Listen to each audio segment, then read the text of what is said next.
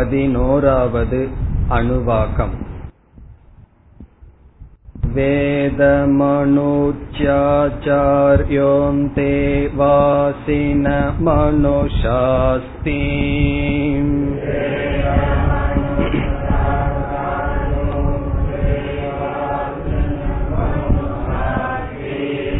சத்யம் வத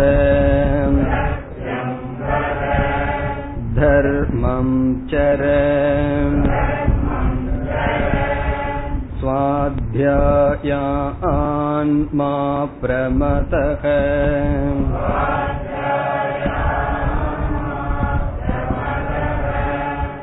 ஆச்சார்யாய பிரியந்தனமாஹ்ருத்ய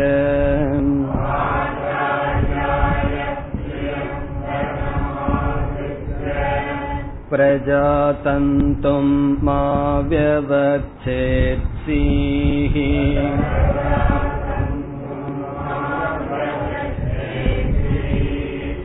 சத்யான்ன பிரமதிதவ்யம்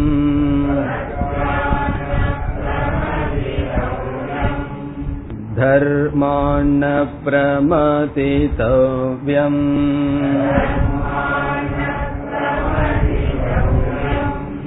குஷலான்ன பிரமதிதவ்யம்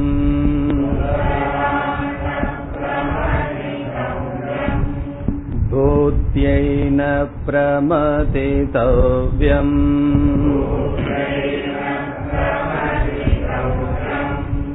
ஸ்வாத்யாய பிரவசனாப்யாம் ந பிரமதிதவ்யம்.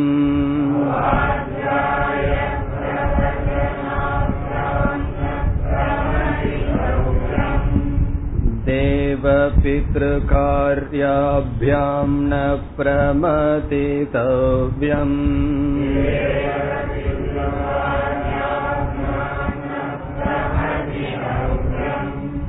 மாத்ருதேவோ பவ பித்ருதேவோ பவ ஆச்சார்ய தேவோ பவ.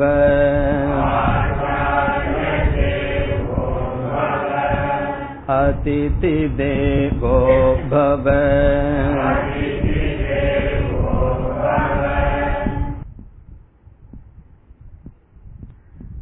பத்தாவது அணுவாகத்தில் ஆத்ம ஞானத்துக்காக ஜபம் பார்த்தோம். அகம் விருக்ஷஸ்ய ரேரிவா, நான் இந்த ஜகத்துக்கு ஆதாரமாக இருக்கின்றேன், என்னுடைய ஞானத்தினால் எனக்கிருக்கின்ற புகழானது மலையை தாண்டி சென்று விட்டது, ஊர்த்வ பவித்ரக, நான் மேலானவனாக தூய்மையானவனாக இருக்கின்றேன். சாஸ்திரத்தில் ஆதித்யனை ஈஸ்வரனாக சொல்லப்படும் அந்த ஈஸ்வரனாக நான் இருக்கின்றேன். சுமேதா அமிர்தோக்ஷிதக, ஞான நிஷ்டை என்னிடம் இருக்கின்றது, அமிர்தத்தில் நான் ஊறி இருக்கின்றேன். இப்படி திரிசங்கோகோ வேத அனுவச்சனம். திரிசங்கு ரிஷி ஞானத்தை அடைந்ததற்கு பிறகு இவ்விதம் கூறினார் என்று ரிஷி ஸ்மரணத்துடன் இதை ஜபம் செய்ய வேண்டும். இந்த வாக்கியங்களை நாம் விசாரம் செய்தால் அது சிரவணம் என்கின்ற சாதனை. இது விசாரத்திற்காக இங்கு கொடுக்கப்படவில்லை, இதை ஜபத்திற்காக கொடுக்கப்படுகிறது. காரணம், ஞானத்திற்கோ ஞான நிஷ்டைக்கோ என்ன தடைகள் இருந்தாலும் இது போன்ற பிரார்த்தனை ஜபம் இவைகளினால் நீங்கும். பிறகு இதற்கு அடுத்ததாக 11வது அணுவாகம் முழுவதும் சில பண்புகளும் கர்மங்களும் பேசப்படுகின்றது. வைதிக கர்மங்கள், வேத விகிதமான சில கர்மங்களும் சில வேல்யூஸ் பண்புகளும் பேசப்படுகின்றது. அதை அறிமுகப்படுத்துகின்றார். வேதம் அனூச்சிய ஆச்சாரியக அந்தேவாசினம் அனுசாஸ்தி. வேதத்தை எப்படி உச்சரிக்க வேண்டும் என்ற ஞானத்திற்கு பிறகு ஆச்சாரியக வேதத்தை சொல்லிக் கொடுக்கின்ற ஆசிரியர் அந்தேவாசினம் சிஷ்யனிடம் அனுசாஸ்தி கீழ்கண்ட கட்டளைகளை இடுகின்றார். கீழ்கண்ட கட்டளைகள் என்றால் வரப்போகின்ற பண்புகளை கூறுகின்றார் அனுசாஸ்தி. அதில் இரண்டை சென்ற வகுப்பில் பார்த்தோம். சத்தியம் வத, சத்தியத்தை பேசு. தர்மம் சர, இது பொதுவாக சொல்கின்றார். வேதத்தில் சொல்லப்பட்டுள்ள எல்லா கர்மங்களையும் நீ செய். இங்கு தர்மம் என்ற சொல் கர்ம விகிதம், கர்ம வேதத்தினால் விதிக்கப்பட்டுள்ள கடமைகளை செய். இதோடு நிஷித்த கர்மம் மா ஆச்சர, நிஷித்த கர்மத்தை செய்யாதே என்ற பொருளும் அடங்குகின்றது. இதுவரை சென்ற வகுப்பில் பார்த்தோம். இப்பொழுது அடுத்த சொல் ஸ்வாத்யாயாத் மா பிரமதஹ. ஸ்வாத்யாயத்திலிருந்து, வேதத்தை படிப்பதிலிருந்து மா அவ்விதம் செய்யாதே. மா பிரமதஹ என்றால் மறந்து விடாதே, கவனக்குறைவாக வேதத்தை படிப்பதிலிருந்து நிறுத்திவிடாதே. பிரமாதக என்றால் கவனக்குறைவு. இங்கு கவனக்குறைவு என்றால் அதை விட்டு விடாதே என்று பொருள். ஸ்வாத்யாயத்தில் கவனக்குறைவாக இருக்காதே, அதுதான் டிரான்ஸ்லேஷன். ஸ்வாத்யாயாத் மா பிரமதக என்றால் ஸ்வாத்யாய விஷயத்தில் கவனக்குறைவாக இருக்காதே. இங்கு ஸ்வாத்யாயம் என்றால் செல்ஃப் ஸ்டடி, தானாக படித்தல். காரணம் என்ன? இப்பொழுது இந்த மாணவன் குரு குலத்திலிருந்து வெளியேறுகின்றான். அவனுக்கு குருவிடமிருந்து இனி படிப்பதற்கு வாய்ப்பு கிடையாது. வேதத்தை படிக்க வேண்டிய அளவு பல வருடங்கள் குரு குலத்தில் படித்து விட்டான். பிறகு ஆசிரியர் சொல்கின்றார், நீ குருகுலத்திலிருந்து வெளியேறியதற்கு பிறகு எதை படித்தாயோ அதை நீயாக படித்துக் கொண்டிரு. என்னிடமிருந்து எதை கற்றுக்கொண்டிருந்தாயோ அதை நீயாக படித்துக் கொண்டிரு, அதை விட்டு விடாதே என்று கூறுகின்றார். எதையாவது நம்ம ஒன்னு படிச்சிருந்தோம் என்றால், கேட்டிருந்தோம் என்றால், அதை மீண்டும் மீண்டும் படித்திருந்தால்தான் அது கவனத்தில் இருக்கும். சில வருடங்கள் அதை படிக்கவில்லை என்றால் அவைகளையெல்லாம் நாம் மறந்து விடுவோம். 10th ஸ்டாண்டர்ட் 9th ஸ்டாண்டர்ட் படிச்ச லெசன் எல்லாம் இப்ப ஞாபகம் இருக்கோ? அப்ப எக்ஸாம் எழுதின முடிஞ்ச உடனே அதெல்லாம் மறந்துடுவோம் நம்ம. காரணம் என்ன? அதை நம்ம படிச்சிட்டு இல்ல. ஆனா ஒரு டீச்சர் வந்து அந்த கிளாஸுக்கு எடுக்கிறாங்கன்னு வச்சுக்கோ, அவர்களுக்கு ஞாபகம் இருக்கும். காரணம், மீண்டும் மீண்டும் படிப்பதனால். செல்ஃப் ஸ்டடி தான் இங்கு சுவாத்தியாயம் என்று சொல்லப்படுகிறது. வேதம் படித்து முடித்ததற்கு பிறகு மீண்டும் தானாக படித்து கொண்டே இருக்க வேண்டும். வியாக்கரணம் எல்லாம் படித்திருப்பான் அந்த சிஷ்யன். அந்த அறிவை வைத்துக் கொண்டு விதவிதமான தர்ம சாஸ்திரங்கள், வேதத்தினுடைய அர்த்தங்களை எல்லாம் அவன் படித்து கொண்டே இருக்க வேண்டும். அதில் கவனம் இல்லாமல் இருந்து விடாதே. இப்ப முதல்ல என்ன சொல்லிடுறார்? சத்தியத்தை கடைபிடி, தர்மப்படி இரு, பிறகு படிச்ச ஞானத்தை விட்டு விடாதே. இந்த குரு குலத்துல நீ என்னெல்லாம் என்னிடமிருந்து படித்தாயோ அவைகளை விட்டு விடாதே என்று ஆசிரியர் கூறுகின்றார். இதெல்லாம் ஆசிரியர் கூறுவதாக இருக்கின்றது. இனி அடுத்ததாக ஆச்சாரியாய பிரியம் தனம் ஆகிருத்திய. ஆச்சாரியாய என்றால் ஆசிரியருக்கு,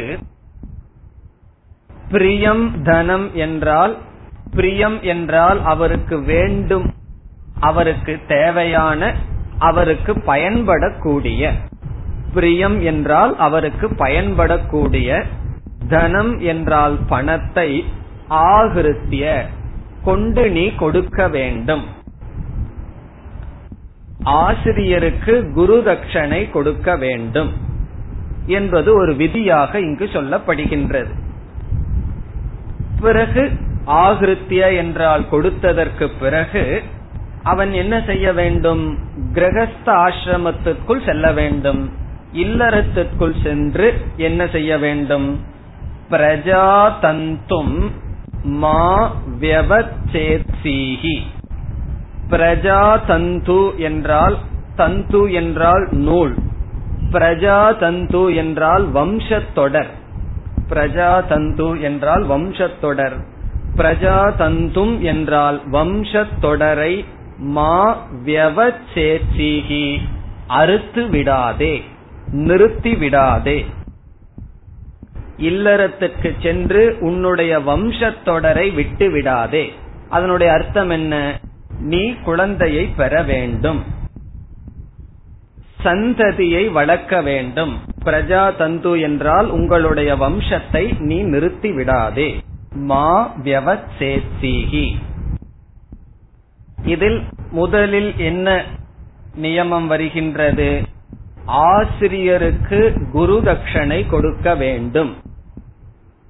அந்த காலத்தில் சமுதாயம் எப்படி இருந்தது என்றால், ஒரு பிரம்மச்சாரியானவன் வேத பாடசாலையில் சென்று வேதத்தை எல்லாம் நன்கு பயின்று வருகின்றான்.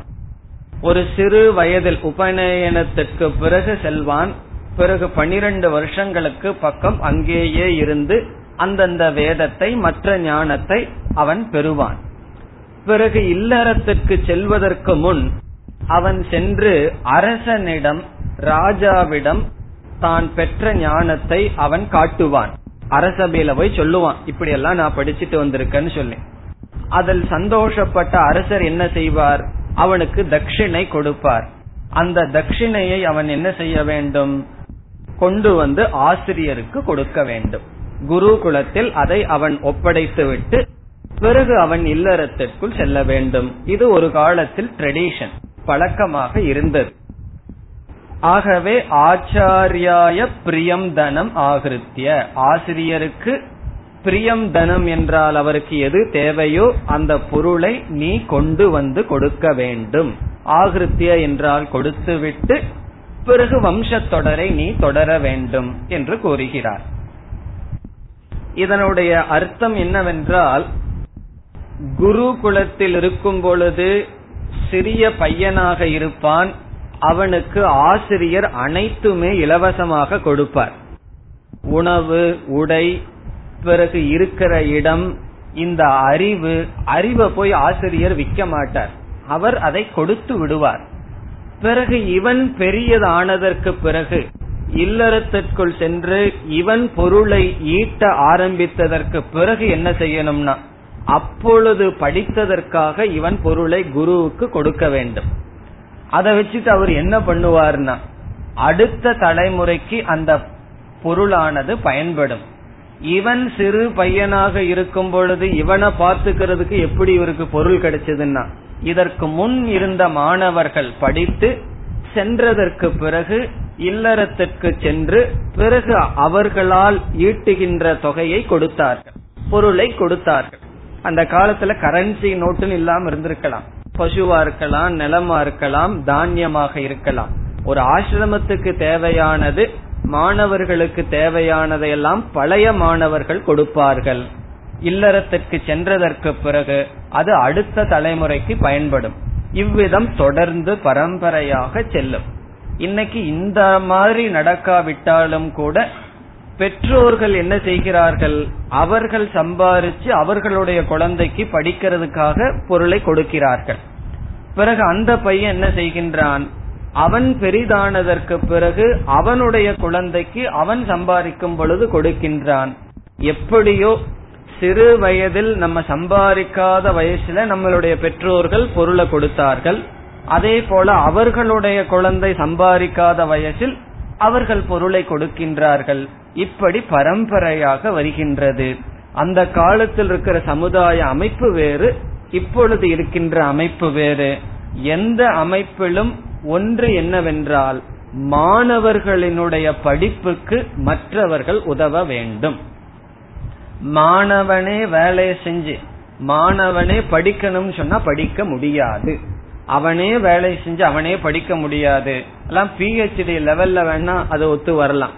ஆனா சிறு வயதில் முழு நேரமும் அவனுக்கு படிப்பில் தான் இருக்க வேண்டும். அதனாலதான் பிரம்மச்சாரிகள் மாணவர்களுக்கு முக்கியமான நியதி, பொருளை கையாள கூடாது, அரசியல்ல பிரவேசம் செய்ய கூடாது, எந்த விதமான பொறுப்பிலையும் இருக்கக்கூடாது. காரணம் என்ன? அப்பொழுதுதான் அவர்களால் படிக்க முடியும். அது எல்லா காலத்துக்கும் பொருந்தித்தான் வருகின்றது.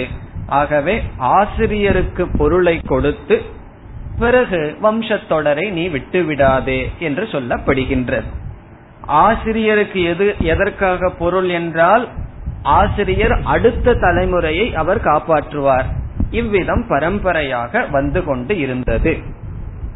அல்லது நாம் எதை அடைந்தாலும் இலவசமாக பெறக்கூடாது. ஒரு காலத்துல இலவசமாக பெற்றிருந்தாலும் அதற்காக பிறகு நாம் நம்முடைய உதவியை செய்ய வேண்டும்.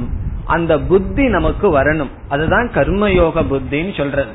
ஏதாவது ஃப்ரீயா கிடைக்குதுன்னா எனக்கு வேண்டாம், எது எனக்கு வருகின்றதோ அதற்கு தகுந்த உழைப்பையோ அதற்கு தகுந்த ஒன்றை நான் கொடுத்திருக்க வேண்டும்.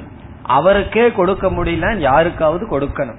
ஆகவே நம்மளுடைய புத்தியிலிருந்து ஃப்ரீயா கிடைக்கட்டும், இலவசமாக கிடைக்கட்டும்ங்கிற எண்ணத்தை நீக்கணும். அப்பொழுதுதான் சமுதாயம் நன்கு செயல்படும். அவ்விதம் ஆசிரியருக்கு தனத்தை கொடுத்து வம்சத்தொடரை செய் என்பது உபதேசம். இனி அடுத்ததாக, சத்யாத் ந பிரமதி தவ்யம், சத்தியத்திலிருந்து, சத்தியம் பேசுவதிலிருந்து, ந பிரமதி தவ்யம் கவனக்குறைவாக இருந்து விடாதே. ந பிரமதி தவ்யம் என்றால் கவனக்குறைவாக இருந்து விடாதே, உண்மை பேசுவதிலிருந்து தவறுதலை அடைந்து விடாதே. ந பிரமதி தவ்யம் என்றால் கவனக்குறைவாக இருக்காதே அல்லது தவறுதலை அடைய வேண்டாம். Don't neglect அப்படின்னு அர்த்தம். neglect சொன்னா அதை விட்டு விடுவது. சத்தியம் பேசுவதிலிருந்து நீ தவறி விடாதே. இத கொஞ்சம் எச்சரிக்கின்றார். ஏற்கனவே சொன்ன கருத்தை தான் இப்பொழுது சொல்ல போறார். முதலில் சாதாரணமா சொன்னார், உண்மை பேசு, தர்மப்படி இருன்னு சொல்லி. இப்பொழுது உண்மை பேசுவதிலிருந்து தவறுதலை அடையாதே என்றால், குருகுலத்தில் இருக்கும் போது மீறினா குரு கிட்ட மட்டும் போய் சொல்றதுக்கு சூழ்நிலை வரலாம். ஏதாவது தேவையில்லாத பண்ணோம் அப்படின்னா, சமுதாயத்துக்குள்ள போயிட்டோம்னா காலையிலிருந்து சாயந்தரத்து வரைக்கும் பொய் சொல்லித்தான் ஆகணும்ங்கிற சூழ்நிலை இருக்குன்னு சிலர் நினைக்கலாம். ஏன்னா சமுதாயத்துக்குள்ள போய் விவகாரம்னு இருந்தா எத்தனையோ டிரான்சாக்சன் வரும் பொழுது பொய் சொல்ல தூண்டும். சில சூழ்நிலைகள்ல இருந்து நம்மளை காப்பாத்திக்கணும்னா பொய் தான் கவசம் மாதிரி பயன்படும். அந்த சமயத்தில் நீ வேதத்தை எல்லாம் மறந்து விடாதே, கவனமாக இரு என்று எச்சரிக்கின்றார். சத்தியத்திலிருந்து நழுவி விடாதே. இத கேட்ட உடனே நமக்கு சந்தேகம் எல்லாம் வரலாம், சத்தியத்திலிருந்து நழுவுனா எப்படி பிசினஸ் பண்றதுன்னு சொல்லி. இந்த இடத்துல சத்தியத்திலிருந்து நழுவி விடாதேன்னு சொன்னா, நம்ம ஒரு பொருளை இனி ஒருத்தருக்கு வித்தோம் அப்படின்னா அவங்ககிட்ட சத்தியத்தை சொல்லி விக்கணும் அப்படின்னு நம்ம சொல்லவில்லை. நம்ம எது சொல்றோமோ அது சத்தியமாக இருக்கும். எதெல்லாம் உண்மையோ அதை சொல்ல வேண்டிய அவசியம் கிடையாது.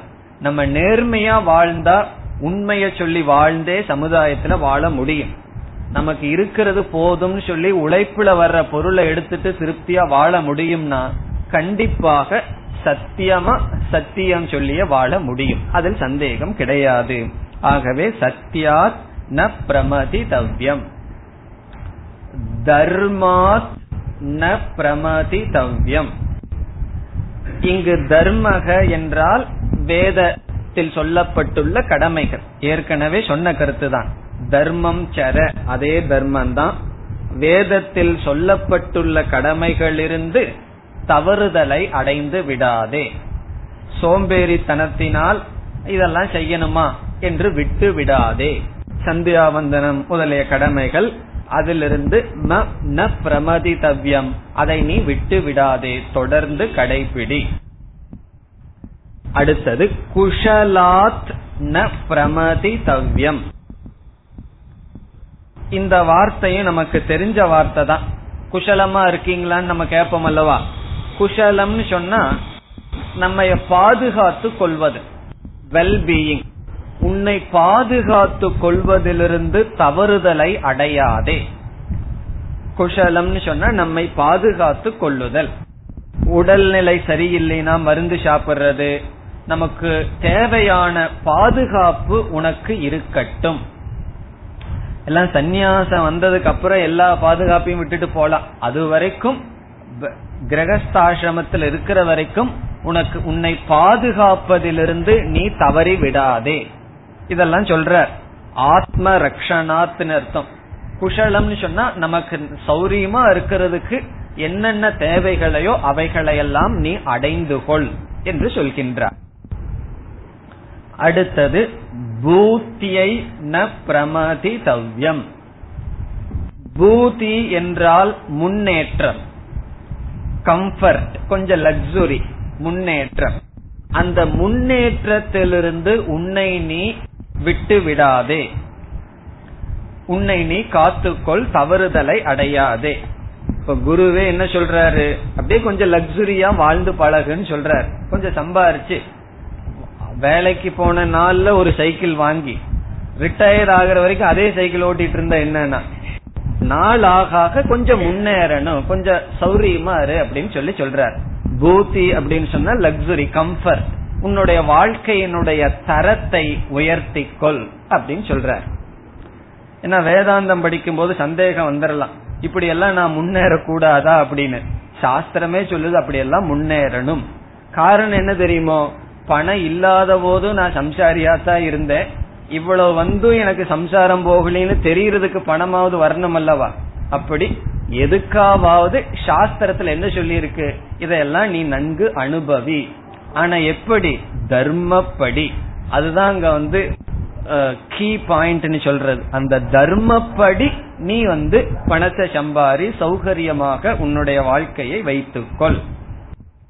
இங்க பூத்தியை என்றால் பூத்தியர்த்தாத் பூத்தியாகா, அதாவது கம்ஃபர்ட், முன்னேற்றம், சௌகரியம், அதிலிருந்து நீ தவறுதலை அடையாதே, அதையையும் நீ காப்பாற்று, வைத்துக்கொள். ந பிரமதிதவ்யம். இனி அடுத்தது ஸ்வாத்யாய பிரவச்சனாபியாம் ந பிரமதிதவ்யம். மீண்டும் ஸ்வாத்யாய பிரவச்சனம் வருகின்றது. இந்த உபனிஷத்துல ஸ்வாத்யாயம் பிரவச்சனம் முக்கியமாக கூறப்படுகிறது என்று பார்த்து வருகின்றோம். ஸ்வாத்யாயம் என்றால் தான் படித்தல், பிரவச்சனம் என்றால் மற்றவர்களுக்கு எடுத்துச் சொல்லுதல். அதில் கவனக்குறைவில்லாமல் இரு என்றால் நீயும் படித்து மற்றவர்களுக்கும் எடுத்துச் சொல். ஸ்வாத்யாய பிரவச்சனாபியாம் ந பிரமதிதவ்யம்.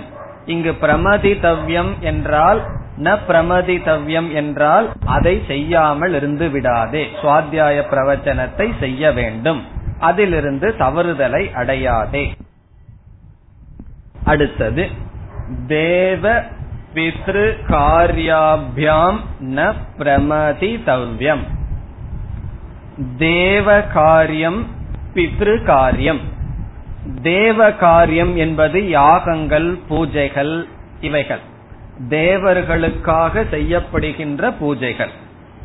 பித்ரு காரியம் என்பது ஸ்ரார்த்தம் முதலியவைகள். இவைகளிலிருந்து தவறுதலை அடையாதே என்றால் அவைகளையும் செய்ய வேண்டும். அவர்களுக்கெல்லாம் நான் கொடுக்கிற ஸ்ரார்த்தம் போய் சேருதா அப்படிங்கிற கேள்வியெல்லாம் நினைச்சிட்டு உன்னுடைய கடமையை விட்டு விடாதே. ஸ்ரத்தையுடன் ஸ்ரார்த்தம் எல்லாம் செய்யணும். பிறகு தேவர்களுக்கான ஹவிஷ கொடுப்பது, இவைகளையெல்லாம் செய்ய வேண்டும். தேவர்கள் என்றால் இந்த இயற்கையத்தான் சாஸ்திரம் தேவர்களாக சொல்லப்படுகிறது. இயற்கையிலிருந்து நல்ல பிரயோஜனத்தை அனுபவிக்கின்றோம். அந்த கிராட்டிடியூட், அந்த நன்றி உணர்வு, அந்த இயற்கைக்கு தெரிவிப்பது போல் அந்தந்த தேவதைகளுக்கு செய்ய வேண்டிய கடமைகளை செய்ய வேண்டும். பிறகு நம்முடைய முதியவர்களுக்கு, பெற்றோர்களுக்கு, இறந்து சென்று விட்டவர்களுக்கு செய்ய வேண்டிய கடமைகளை செய்ய வேண்டும். இதுவரை தேவ பித்ருகார்யாபியாம் ந பிரமதிதவ்யம் என்பது வரை தர்மம் சர சத்தியம் வத என்று சொன்னதனுடைய விளக்கமாக வேறு சில கருத்துக்களுடன் வந்தது. இனி அடுத்ததாக சிலரிடம் எப்படிப்பட்ட பாவனையை நாம் வைக்க வேண்டும் என்று ஆசிரியர் சிஷ்யனுக்கு உபதேசம் செய்கின்றார். நீ உன்னுடைய தாயிடம் எப்படிப்பட்ட ஆட்டிடியூட் பாவனையை வைக்க வேண்டும்? மாத்ரு தேவக பவ, இங்க சப்ஜெக்ட் துவம், நீ, பவ நீ, அப்படி இரு. நீ எப்படி இருவான்? மாத்ரு தேவக, மாதா தேவக எஸ்ய சக, யாருக்கு அம்மா தேவனாக கருதப்படுகின்றதோ அவனாக நீ இரு. தாயை தேவனாக இறைவனாக கருதுபவனாக நீ இரு என்று பொருள். மாத்ரு தேவக என்றால் தேவனை போல தாயை பூஜை செய்பவனாக நீ இரு. உன்னுடைய தாயிடத்தில் உனக்கு இருக்க வேண்டிய பாவனை இறைவன், தேவதை, கடவுள் என்கின்ற பாவனையுடன் நீ இரு. இப்படி 4 பேருக்கு சொல்றார். தாய், தந்தை, ஆசிரியர், அதிதி, எல்லாரிடத்தில் தேவதா புத்தி உனக்கு இருக்கட்டும். இதற்கு காரணம் என்னவென்றால், ஒரு சிறு வயதில் சிறு பையனுக்கு வருகின்ற பக்குவம் தாயிடமிருந்துதான் வருகின்றது. நமக்கு குழந்தையில ஒன்னும் தெரியாதப்போ நம்மளுடைய கேரக்டர், நம்மளுடைய குணம் எப்படி அது பில்டப், அது எப்படி உருவானது என்றால் தாயிடமிருந்துதான் உருவானது. அந்த நன்றி உணர்வுக்காக தாயை கடவுளாக நீ நினைக்க வேண்டும். இந்த இடத்துல தாய் எப்படி இருந்தாலும் கடவுளாகத்தான் நினைக்க வேண்டும். அவனுக்கு அண்ணனுக்கோ தம்பிக்கோ சொத்து அதிகமா கொடுத்துட்டானே, நான் எப்படி தேவனா நினைக்கிறது, அதெல்லாம் இங்க கொண்டு வரக்கூடாது. தாய் தந்தைன்னு சொன்னா அவர்களும் மனிதர்கள் தான். குறையில்லாத மனிதர்கள் இந்த உலகத்துல யாருமே கிடையாது. ஆகவே மனிதன்னு பார்த்தா அவர்களிடம் சில குறைகள் இருக்கும், சில நிறைகள் இருக்கும். நம்ம மனிதர்கள்னு பார்க்காம தாய் அப்படிங்கிற ஒரு ஆட்டிடியூட்ல பார்த்து இந்த சரீரத்தை கொடுத்து பண்பை கொடுத்த அந்த ஒரு நன்றி உணர்வுக்காக தேவதையை போல் நாம் பாவிக்க வேண்டும். வேற எந்த விதமான நிபந்தனை இருக்கக்கூடாது. தாயின்னு சொன்னா தேவதை தான்.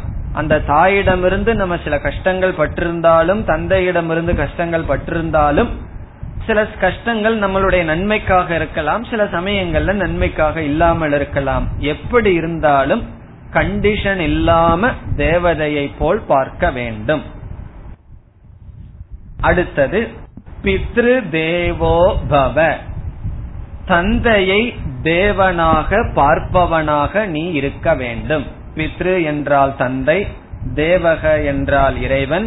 பித்ருவை, தந்தையை கடவுளாக கொள்பவனாக நீ இரு. ஆச்சாரிய தேவோ பவ, ஆசிரியரை தேவனாக பாவிப்பவனாக நீ இரு. ஆச்சாரிய தேவோ பவ. இந்த 3 பெருமையை பல உபனிஷத்துக்களிலும் பேசப்படுகின்றது. மாதா, பிதா, குரு என்று இந்த 3 ஒரு மனிதனுடைய வாழ்க்கையில் எவ்வளவு முக்கியம் என்று சாஸ்திரம் அதிகமாக வலியுறுத்துகின்றது. கடோபனிஷத்தில் திரிபிரேத்ய சந்திம் என்று யம தர்மராஜா சொன்னார். யாருக்கு தாய், தந்தை, குருவிடம் நல்ல இணக்கம் கிடைத்துள்ளதோ அவர்களுடைய மனம் பக்குவப்பட்டிருக்கும். அவர்கள் இந்த யாகத்தை செய்தால்தான் அவர்கள் ஸ்ரத்தையோடு இருப்பார்கள், இந்த யாகத்தினுடைய பலன் வரும் என்றெல்லாம் சொல்லப்பட்டது. சாதாரணமாகவே ஒரு மனிதன் பெரியவனாக ஆனதற்கு பிறகு அவனுடைய குணத்தை எதை வச்சு நிர்ணயிக்கலான்னு சொன்னா, அவனுடைய தாய் தந்தை அவனுக்கு கிடைத்த ஆசிரியர்கள், இதை வைத்து அவர்களுடைய குணத்தை நாம் நிர்ணயிக்கலாம். காரணம் என்னவென்றால், சிறு வயதில் தாயிடனுடைய அன்பை ஒருவன் அனுபவிச்சிருந்தால்தான் அந்த அன்புங்கிறதனுடைய அர்த்தமே தெரியும். ஒரு குழந்தைக்கு தாயினுடைய அன்பை அனுபவிக்கவில்லை என்றால் அவன் பெருசான ஒரு மொரடனா தான் இருப்பான். காரணம் என்ன? மற்றவர்களை ஹிம்சப்படுத்துவான். காரணம், அந்த மென்மையான மனதை அவன் அனுபவித்ததே கிடையாது. அந்த சாஃப்ட் நேச்சர் ஒன்ன நம்ம அனுபவிச்சிருந்தா தானே அதனுடைய பெருமை நமக்கு தெரியும். அவ்விதம் தாய் தந்தை அவர்கள் தாய் இருக்கும் பொழுதே தெய்வமாக அந்த தாயை பார்க்க வேண்டும். அதே போல ஆசிரியர் விஷயத்திலயும் அப்படித்தான். நம்ம ஸ்கூல்ல எல்லாம் இருக்கும்போது பேர் வச்சிட்டு இருப்போம். ஒவ்வொரு ஆசிரியருக்கும் பேர் வைக்காத ஆசிரியரே கிடையாது. அவங்க அம்மா அப்பா அவருக்கு பேர் வச்சிருப்பாங்க. ஒவ்வொரு பசங்களும் ஒரு பேர் வச்சிட்டு இருப்போம். விளையாட்டுத்தனமா இருக்கும். இப்ப நம்ம காலேஜ்ல படிக்கும் போது ஒரு எலிமெண்டரி ஸ்கூல் வாத்தியார் போனா எந்திரிச்சு நின்று ஒரு மரியாதை அவருக்கு வரும். நீங்க இன்னைக்கு இவ்வளவு தூரம் அடிச்சங்காட்டி தான் நான் இன்னைக்கு காலேஜ் போயிட்டு இருக்கிறேங்கிற புத்தி அப்ப வரும். ஆகவே ஆசிரியருடைய பெருமையும் கூட அனுபவிச்சுட்டு இருக்கிற வரைக்கும் தெரியாது, அதற்கு பிறகு நாம் உணர்வோம். அதனால ஆசிரியரே சொல்றார், இப்ப அந்த ஆசிரியரே சொல்றார், நீ ஆசிரியரை தேவனா நினைன்னு சொல்லி. அவன் போகும்போதுதான் நினைப்பான், அழுதுட்டு போவான், இருக்கிற வரைக்கும் உங்களை உங்க பின்னாடி ஏதோ சொல்லிட்டு இருந்தேன், இப்பதான் உங்க பெருமை தெரியுதுன்ட்டு போவான். ஆகவே சொல்கின்றார், ஆசிரியரை தேவனாக நினைக்க வேண்டும். இப்படியெல்லாம் சொன்ன உடனே நமக்கு சந்தேகம் வரும், அவர்கள் எல்லாமே மனிதர்கள் தானே, அவர்களிடம் குறை நலங்கள் எல்லாம் இருக்குமேன்னு சொன்னா, இந்த இடத்துல ஒரு மனிதனாக யாரையுமே பார்க்க கூடாது. தாயின்னு சொன்னா தாய்ங்கிற ரோல்ல தெய்வம்தான். அது தாய்ங்கிற ரோலை விட்டு வந்ததுக்கு அப்புறம் குறைகள் இருக்கலாம், நிறைகள் இருக்கலாம். தந்தைங்கிற ரோல்ல அவங்க தெய்வம்தான். ஆசிரியர்ங்கிற ரோல்ல இருக்கிற வரைக்கும், அந்த பங்கில் இருக்கிற வரைக்கும் கடவுளுக்கு சமம்தான். காரணம் என்ன? அவர்களிடமிருந்துதான் நாம் பிரயோஜனத்தை அடைகின்றோம். நம்ம கற்பனை பண்ணி பார்ப்போம், ஒரு குழந்தைய தாய் இல்லாம தந்தை இல்லாம ஆசிரியர் இல்லாம வளர்த்தி பார்த்தோம்னா அது எப்படி இருக்கும்? அந்த குழந்தைக்கும் மிருகத்துக்கும் வித்தியாசமே இருக்காது. காரணம் என்ன? இந்த மூன்று பேர் தான் ஒரு குழந்தையை, ஒரு மனிதனை மனிதனாக ஆக்குகின்றார்கள். ஆகவே இந்த மூவரிடம் எப்படிப்பட்ட பாவனை இருக்க வேண்டும் என்றால், தேவக, இறைவன் என்ற பாவனை இருக்க வேண்டும். பிறகு அதிதி தேவோ பவ. அதிதி என்றால் விருந்தினர்கள். வீட்டுக்கு வருகின்ற விருந்தினர்களை கூட தேவனாக, இறைவனாக கருது. யாராவது வீட்டுக்கு வந்திருக்காங்கன்னா பகவான் வந்துட்டு இருக்கார், அவருக்கு நான் உணவு படைக்கின்றேன் என்ற பாவனையுடன் நீ செய்ய வேண்டும். அந்த காலத்துல அது பொருந்தும். திதின்னு சொன்னா காலம், டைம். அதிதின்னு சொன்னா சொல்லாம வருபவர்கள் அர்த்தம். காலம் இல்லாமல் எப்பொழுது வேண்டுமானாலும் வருவார்கள். அது என்ன? நம்மளுடைய பிராரப்தத்துல வரல, அது ஈஸ்வரனுடைய சங்கல்பம். எதிர்ச்சையா வந்துள்ளார்கள், அதை ஈஸ்வரனாக கருது. இப்ப கடவுள் கடவுளுக்கு சாப்பாடு போடுற மாதிரி நீ நினைத்துக்கொள். அதனாலதான் சில வீட்டுல டைனிங் ஹால்ல எழுதியிருக்கோம், காட் இஸ் அன்சீன் கெஸ்ட்ன்னு சொல்லி. கண்ணுக்கு தெரியாத கெஸ்ட்ன்னு எழுதி வச்சுட்டு வர்ற கெஸ்ட் எல்லாம் மூஞ்சி சுழிச்சுட்டு போட்டுட்டு இருக்கிறது. அப்படி இருக்க கூடாது. வர்றவங்க எல்லாம் கடவுளுக்கு சமமாக பாவிக்க வேண்டும். அது அவங்ககிட்ட சொன்னா வந்துருவாங்க அடிக்கடி. அவங்ககிட்ட சொல்லாம மனசுக்குள்ள வச்சுட்டு அந்த மாதிரி நம்ம செய்துதான் ஆக வேண்டும். வெறுப்பு இருக்க கூடாது. முதல் மூன்றும் நம்முடைய வாழ்க்கையோட நேரடியாக சம்பந்தப்பட்டவர்கள். அவர்களிடம் தேவ பாவனையை வைக்க வேண்டும். இந்த தேவ பாவனையை வைக்க வேண்டும்னு சொன்னாவே நம்ம மனசு அது ஒரு கஷ்டமா இருக்கும். அது எப்படி தேவ பாவனை வைப்பது? அவர்களிடமிருந்து சில கஷ்டங்கள் எல்லாம் இருக்கே, அவர்களும் மனிதர்கள் தானே, தவறுகள் இருந்ததேன்னு மனசுல தோணும். அதை நம்ம நீக்கி வச்சுட்டு அந்த தந்தைங்கிற ரோல் எனக்கு எவ்வளவு பயன் தந்தது, தாய் அப்படிங்கிற ரோல்ல இருந்து நான் பயன் அடைஞ்சேன், ஆசிரியர் அப்படிங்கிற ரோல்ல இருந்து, அந்த பங்கிலிருந்து நான் பயனடைந்தேன், அதற்காக அவர்களை நாம் வணங்குகின்றோம்.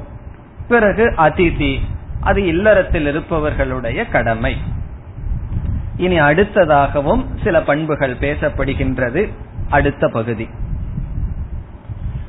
யான்யனவத்யானி கர்மாணி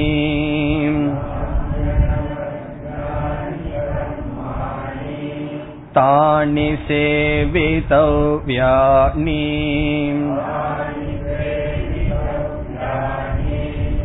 நோ இதராணி யான்யஸ்மாகம் சுசரிதானி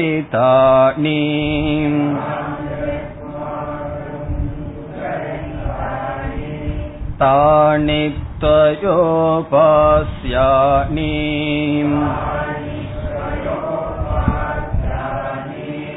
நோ இதராணி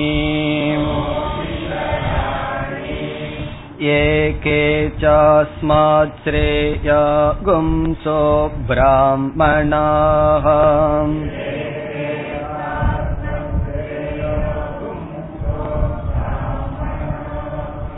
தேஷாம் த்வயாசனேன ப்ரஷ்வசிதவ்யம்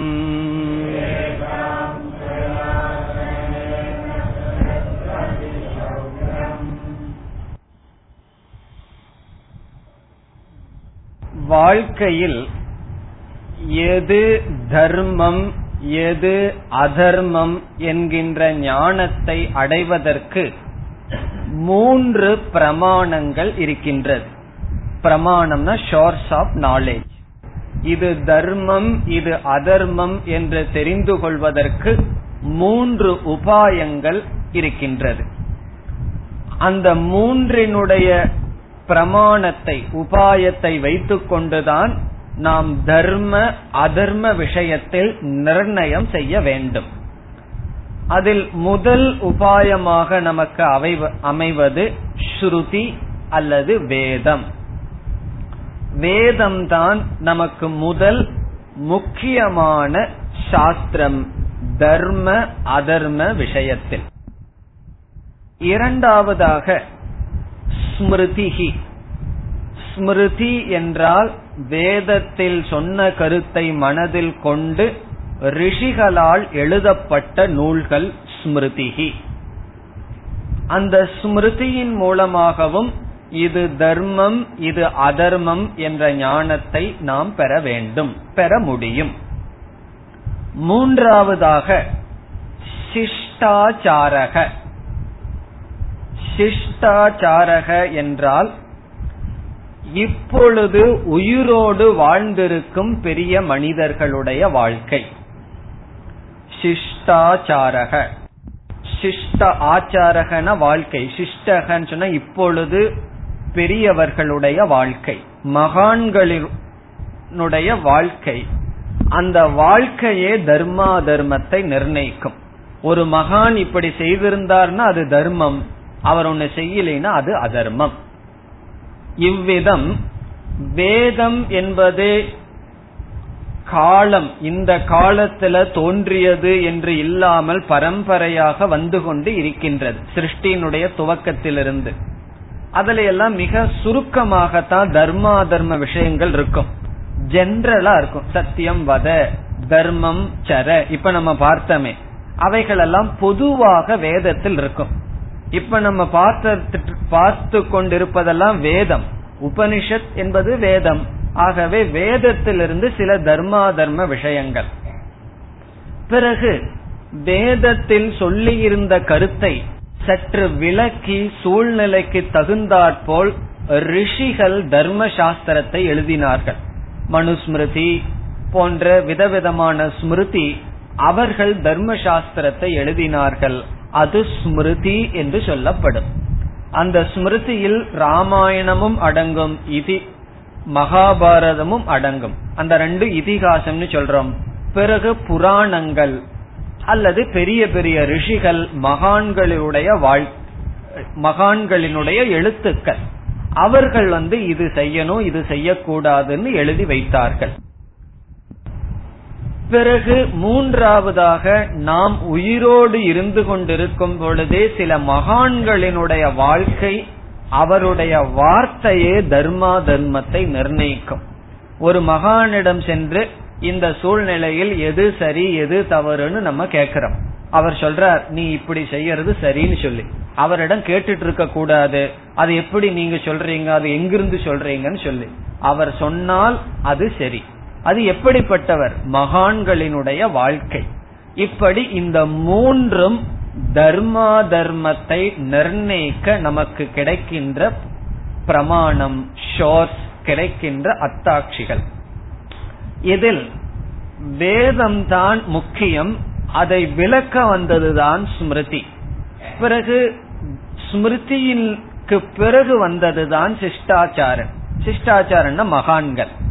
இந்த மகான்களினுடைய வாழ்க்கை ஸ்மிருதி ஸ்ருதி இதனுடைய அடிப்படையில் தான் இருக்கும்.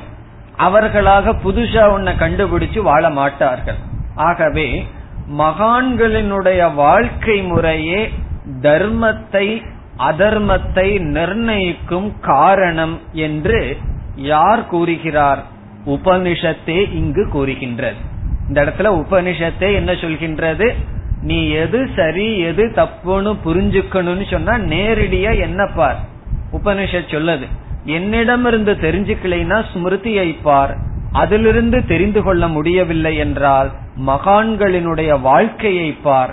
அதை பார்த்து நீ இது சரி இது தவறு என்று தெரிந்து கொண்டு தவறை நீக்கி சரியான பாதையில் நீ செல்ல வேண்டும் என்று உபனிஷத்தை சொல்கின்றது. இப்ப உபனிஷத்தை என்ன சொல்லுது? தர்மாதர்ம விஷயத்துல மகான்களினுடைய வாழ்க்கை தான் பிரமாணம். அவர்கள் என்ன சொல்கிறார்களோ அதுதான் தர்மம். காரணம் என்ன? அவர்கள் நான் சொன்னதைத்தான் சொல்கிறார்கள், நான் சொன்னபடிதான் வாழ்கிறார்கள் என்று ஸ்ருதியானது இங்கு பேசுகின்றது. அதுதான் இங்கு வருகின்றது. யானி அனவத்யானி கர்மாணி தானி சேவி தவ்யானி. யானி என்றால் எந்த கர்மங்கள், யானி கர்மாணி எந்த கர்மங்கள், ஆக்டிவிட்டிஸ், தர்மா தர்ம விஷயத்தில் செயல்படுகின்ற செயல்கள், எந்த கர்மங்கள் அனவத்யானி. அனவத்யானி என்றால் குற்றமற்றதாக இருக்கின்றதோ, மற்றவர்களால் நிந்திக்கப்படாமல் இருக்கின்றதோ. சமஸ்கிருதத்தில் அவத்யம் என்றால் பிளேமபிள், அன்ஃபிட், நிந்திக்க கூடிய, தகுதி இல்லாத. அனவத்யம் என்றால் நிந்திக்கப்படாத, ஏற்றுக்கொள்ளப்படுகின்ற, பாபமற்ற. யானி அனவத்யானி கர்மாணி, அப்படிப்பட்ட செயல்கள் எது இருக்கின்றதோ மற்ற மகாத்மாக்களால் நிந்திக்கப்படாம அல்லது வேதத்தினாலும் நிஷேதம் செய்யப்படாமல் ஸ்மிருதியினாலும் நீக்கப்படாமல் நிந்திக்கப்படாமல் என்ன செயல்கள் இருக்கின்றதோ தானி சேவி தவ்யாணி, அவைகளைத்தான் சேவி தவ்யம் என்றால் பின்பற்ற வேண்டும். அவைகளைத்தான் நீ பின்பற்ற வேண்டும். அனவத்யானி கர்மாணி சேவி தவ்யாணி, வேதத்தினாலும் ஸ்மிருதியினாலும் மகான்களாலும் நிந்திக்கப்படாத நீக்கப்படாத குறை காட்டப்படாத செயல்களைத்தான் நீ செய்ய வேண்டும். பிறகு இதராணி. இதராணி என்றால் நிந்திக்க கூடிய மற்ற கர்மங்களை என்ன செய்யலாம்? நோ, ந உ என்றால் நோ, செய்யக்கூடாது. நோ சேவி தவ்யாணி, ந சேவி தவ்யாணி, அதை நீ பின்பற்ற கூடாது. இதராணி என்றால் அவத்யானி. அனவத்யானின்னு சொன்னா நிந்திக்கப்படாத செயல்களை செய்ய வேண்டும். பிறகு நிந்திக்கப்படுகின்ற செயல்களை நீ செய்யக்கூடாது. பெரியோர்களால் பின்பற்றுகின்ற செயலை செய்யணும், ஸ்மிருதியில் இருக்கிற செயல்களை செய்ய வேண்டும், பிறகு ஸ்ருதியில் சொல்வதைத்தான் செய்ய வேண்டும். இனி அடுத்ததாக சொல்லப்படுகின்றது, இங்கு சில பெரியவர்கள் சில ஆசிரியர்களாக இருப்பவர்களிடம் சில குறைகள் இருக்கின்றது என்று வைத்துக் கொள்வோம். தர்மாதர்ம விஷயத்தில் இங்கு ஆசிரியர் என்ன சொன்னார்? பெரியவர்கள் எதை செய்கிறார்களோ அதுதான் தர்மம், எதை செய்யவில்லையோ அது அதர்மம்னு சொன்னார். இந்த குருகுலத்தில் இருக்கும் பொழுது இந்த குருவிடமே சில குறைகள் இருக்கின்றது என்று வைத்துக் கொள்வோம். அத குரு சொல்றார், என்னிடம் ஏதாவது குறைகள் இருந்திருந்தால் அதை நீங்கள் பின்பற்ற வேண்டாம். என் பெரியவர்களிடம், அவர்கள் பெரியவர்கள்தான், அவர்களிடம் சில பலகீனங்கள் இருந்தால் அவரிடமே இருக்கு, அதனால நான் பின்பற்றுகின்றேன் என்று பின்பற்ற வேண்டாம், அதை விட்டு விடுங்கள் சொல்லி சொல்றார். எவ்வளவு ஓபனா சொல்றாரு பாருங்க. என்னிடம் நல்ல குணம் இருக்கிறத மட்டும் நீ பின்பற்றி விடு, என்னிடத்திலேயே அவத்தியானி குறையானது ஏதாவது இருந்தால் அதை நீங்கள் பின்பற்ற வேண்டாம் என்று கூறுகின்றார். இப்ப சில ரிஷிகள் எல்லாம் சாபத்தை விட்டார்கள், கோபப்பட்டார்கள், நல்லா நம்ம படிக்கிறோம். எத்தனையோ ரிஷிகள் எல்லாம் இருப்பார்கள், அவர்கள் எல்லாம் என்ன செய்தார்கள்னா, யாராவது ஒரு சின்ன தப்பு பண்ணியிருப்பான். பரீட்சித்து மகாராஜா என்ன பெரிய தப்பு பண்ணார்? செத்த பாம்பை கொண்டு போய் ஒரு முனிவனுடைய தலையில போட்டார். அவர் ரொம்ப மெச்சூர்டா இருந்தார், அவரு கண்டுக்கல. அவனுடைய பையனுக்கு கோபம் வந்துடுது, என்ன சொன்னா, இந்த பாம்பு கடிச்சு நீ செத்து போன்னு சொல்லி சாபம் கொடுத்தான். இத நம்ம சாஸ்திரத்துல படிச்சிருக்கோம். இப்ப நம்மளும் என்ன பண்ணலாம்? யாராவது நமக்கு ஒரு சின்ன தப்பு பண்ணா நம்மளும் சாபம் கொடுக்கலாமா? அல்லது தந்தையினுடைய சொல்ல கேட்டுட்டு ஒருவர் தாயினுடைய கழுத்தை வெட்டினார்னு படிக்கிறோம். அல்லது வேற சில விதமான சாஸ்திரத்திலிருந்து சில முனிவர்களிடம் இருந்த குறைகளை நாம் படிக்கின்றோம். குறிப்பா இந்த கோபம் எல்லாம் இருந்ததாக நம்ம படிக்கிறோம். அதை வச்சு நம்ம கொஞ்சம் ஆறுதல் அடையலாம். அந்த முனிவர்களுக்கே அப்படி இருந்ததுன்னு சொன்னா நமக்கெல்லாம் எப்படி? அதை நம்ம எப்படி புரிந்து கொள்ள வேண்டும்னு இந்த இடத்துல சொல்லப்படுகின்றது. அவர்களுக்கு அந்த கோபம் இருந்ததுன்னு சொன்னா அது அவர்களுடைய குறை, அதை முன்னாடியா வச்சுட்டு நம்ம அதை பின்பற்ற கூடாது. எல்லாம் என்ன நினைக்கிறார்கள், முனிவர்கள்னு சொன்னா தாடி பெருசா இருந்ததுன்னா சாபம் விடுவார், கோபம் வந்துடும் சொல்லி. ஒரு சின்ன குழந்தையும் கூட அப்படித்தான் நினைக்குது. சுவாமிஜி ஒரு வீட்டுல போய் சாப்பிடுவார். அன்னைக்கு ஏதோ காரணத்தினால அந்த அம்மானால கொஞ்சம் கரெக்டான நேரத்துல கொடுக்க முடியல. அதனால அந்த அம்மா அந்த குழந்தைகிட்ட சொல்லுது. அந்த குழந்தைக்கு 5 வயது. இன்னைக்கு சாமிஜி கொஞ்சம் நேரம் ஆகும் சாப்பிடுறதுக்கு அப்படின்னு சொன்ன உடனே அந்த குழந்தை என்ன சொல்லுது, அது அறியாம அந்த குழந்தை சொல்லுது, அம்மா நமக்கு நேரமானா பரவாயில்ல, சாமிஜிக்கெல்லாம் நேரம் பண்ணிடாத, உன்னை நாயா போன்னு சவிச்சிருவாரு அப்படின்னு அந்த குழந்தை சொல்லுது. அப்ப சாமிகள், சன்னியாசி, முனிவர்கள் சொன்னா சாபம் விட்டுருவாங்கன்னு சொல்லி 5 வயசு குழந்தை மனசுல பதிஞ்சிருக்கு.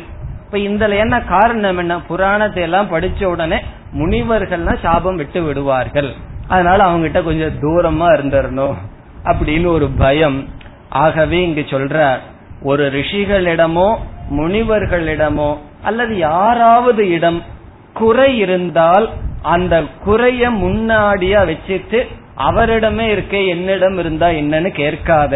இங்க ஆசிரியரே சொல்றார், நாங்கள் செய்த நல்லதை நீ பின்பற்று, எங்களிடம் ஏதாவது குறைகள் இருந்தால் அதையே நீ பின்பற்றாதே என்று சொல்றார். அதுதான் இங்க வருகின்றது. யானி அஸ்மாகம் சுச்சரிதானி, யானி என்றால் எந்த கர்மங்கள், அஸ்மாகம் என்றால் எங்களுடைய, சுச்சரிதானி எங்களுடைய நல்ல கர்மங்களாக இருந்ததோ, வேதத்துல சொல்லியிருக்கிற சாஸ்திரத்துல சொல்லியிருக்கிற நல்ல குணங்கள் எல்லாம் எது எங்களிடம் இருந்ததோ, தானி துவயா உபாஸ்யானி அவைகளைத்தான் நீ பின்பற்ற வேண்டும். யானி எந்த அஸ்மாகம், அஸ்மாகம் சொன்ன இங்க ஆசிரியர் தன்னையும் சிஷ்டாச்சாரனா வச்சு சொல்றார், எங்களிடம் அல்லது பெரியவர்களிடம், சுச்சரிதாணி, சுச்சரிதாணின்னு சொன்னா நல்லது, நல்லது என்ன இருந்ததோ, துவயா உன்னால், தானி அவைகளை உபாஸ்யானி பின்பற்ற வேண்டும். உபாஸ்யானினாலும் சேவிதவ்யானி பின்பற்ற வேண்டும். இப்ப குரு வெத்தலவாக்கு போடுவாருன்னு வச்சுக்கோமே. குரு குலத்தில் இருக்கிற வரைக்கும் ஸ்டூடெண்ட்ஸ் அனுபவிச்சிருக்க மாட்டார். வீட்டுக்கு வந்த உடனே குரு வெத்தலை பாக்கு போடுறது வழக்கம், நானும் போடுவேன்னு ஆரம்பிச்சிடாதன்னு சொல்ற. இந்த மாதிரி ஏதாவது ஒண்ணு, அல்லது மூக்குப்பொடி போடுவாருன்னு வச்சுக்குவோமே, அத நானும் போட ஆரம்பிக்கிறேன்னு சொல்லி வந்த உடனே அதை பின்பற்றாத. அதாவது நம்ம மற்றவர்கள் சொல்வதை பின்பற்ற மாட்டோம், மற்றவர்களை பார்த்து தான் நம்ம எதையுமே பின்பற்றுவோம். அதே போல குழந்தைகளும் அப்படித்தான். குழந்தைகள் தந்தை சொல்ல அதிகமா கேட்காது, தந்தையினுடைய செயலை பார்த்துதான் அது புரிஞ்சுக்கும். இப்ப ஒரு வீட்டுல குழந்தை இருக்கு, தந்தை இருக்கின்றார், அவருடைய தந்தை இருக்காருன்னு வச்சுக்குவோம். இவர் அந்த குழந்தைக்கு தாத்தா ஆகுது. இப்ப இவர் சொல்றார், நீ என்னுடைய சொல்படி கேட்கணும், என்ன மதிக்கணும்னு சொல்லி. அது நியாயம்தான், குழந்தை தந்தை சொல்ல கேட்கணும், தந்தைய மதிக்கணும், மரியாதையா இருக்கணும். பிறகு இந்த குழந்தை பாக்குது, இந்த தாத்தா கிட்ட நம்ம அப்பா என்ன பண்றாருன்னு சொல்லி, மதிப்பு கொடுக்கறது இல்ல, சத்தம் போடாதுன்னு சொல்லி திட்டுறார். அப்பா அந்த தாத்தா சொல்றது அப்பா கேட்கறது இல்ல. இப்ப குழந்தை என்ன நினைக்கும், என்னுடைய அப்பா அவர் அப்பா சொல்றத கேட்கறது இல்ல, அவர் அப்பாவை திட்டுறாருன்னு சொன்னா நான் என்ன செய்யலாம், அதையவே நம்மளும் செய்யலான்னு குழந்தையானது முடிவு பண்ணும். ஆகவே எதை நாம் சொல்றோமோ அதை விட எப்படி நம்ம வாழ்றோமோ அதைத்தான் குழந்தைகள் பின்பற்றும், மற்றவர்களும் பின்பற்றுவார்கள். அதனால குரு கொஞ்சம் கவனமா இருக்கார். என்னிடம் ஏதாவது குறைகள் இருந்தால் அந்த குறைகளை தயவு செய்து பின்பற்ற வேண்டாம். அப்ப நமக்கு சந்தேகம் வரலாம், அப்படின்னா பெரியவர்களுக்கும் கூட குறைகள் இருக்கலாமா என்றால் இருக்கலாம், சில சமயங்களில் இருக்கலாம். அதற்கு ரெண்டு காரணம் சொல்கிறார்கள். ஒரு பெரியவர்கள் தவறு செய்தால் 2 காரணம் இருக்கலாமா. ஒன்று, சில சமயங்களில் அவர்களுடைய விபரீத பாவனையில் விஸ்மிருத்தியா மறந்து தவறுகளை செய்து விடலாம். அப்பொழுது அதை நம்ம பெருசா எடுத்துட்டு அதை சுட்டி காட்ட கூடாது. இனி ஒன்று, சில இக்கட்டான சூழ்நிலைகளில் சில தவறுகள் சிலர் செய்வதற்கு வாய்ப்புண்டு. விசிஷ்ட சந்நிவேஷே என்று விளக்காசிரியர் எழுதுறார். விசிஷ்ட சந்நிவேஷம் என்றால் இக்கட்டான சூழ்நிலை, அதாவது தர்ம சங்கடமான நிலைன்னு சொல்றோம் அல்லவா.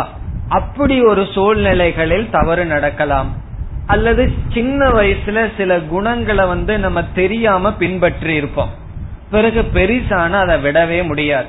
இந்த சிகரெட் குடிக்கிறது போல சின்ன வயசுல அதை ஆரம்பிச்சிட்டோம் அப்படின்னா அது உடம்புக்கே அடிக்ஷன் ஆகும். அல்லது காஃபின்னு வச்சுக்குவோமே, காஃபின்னு சொன்னா அது எல்லாத்தையும் பர்வேட் ஆகும், அதனால அது வேண்டாம். ஏதாவது சில தவறான குணங்கள் சின்ன வயசுல ரொம்ப வருஷம் பழகிட்டோம்னா விடுவதற்கு முடியாது. அல்லது அந்த ஆசிரியரே முயற்சி பண்ணிட்டு இருப்பார், கொஞ்சம் கொஞ்சமா விட்டுட்டு இருப்பார். அந்த சமயத்துல சிஷ்யன் பார்த்துட்டு அவரே அப்படி இருக்காரு, நான் எதற்க பின்பற்றணும்னு நினைக்க கூடாது.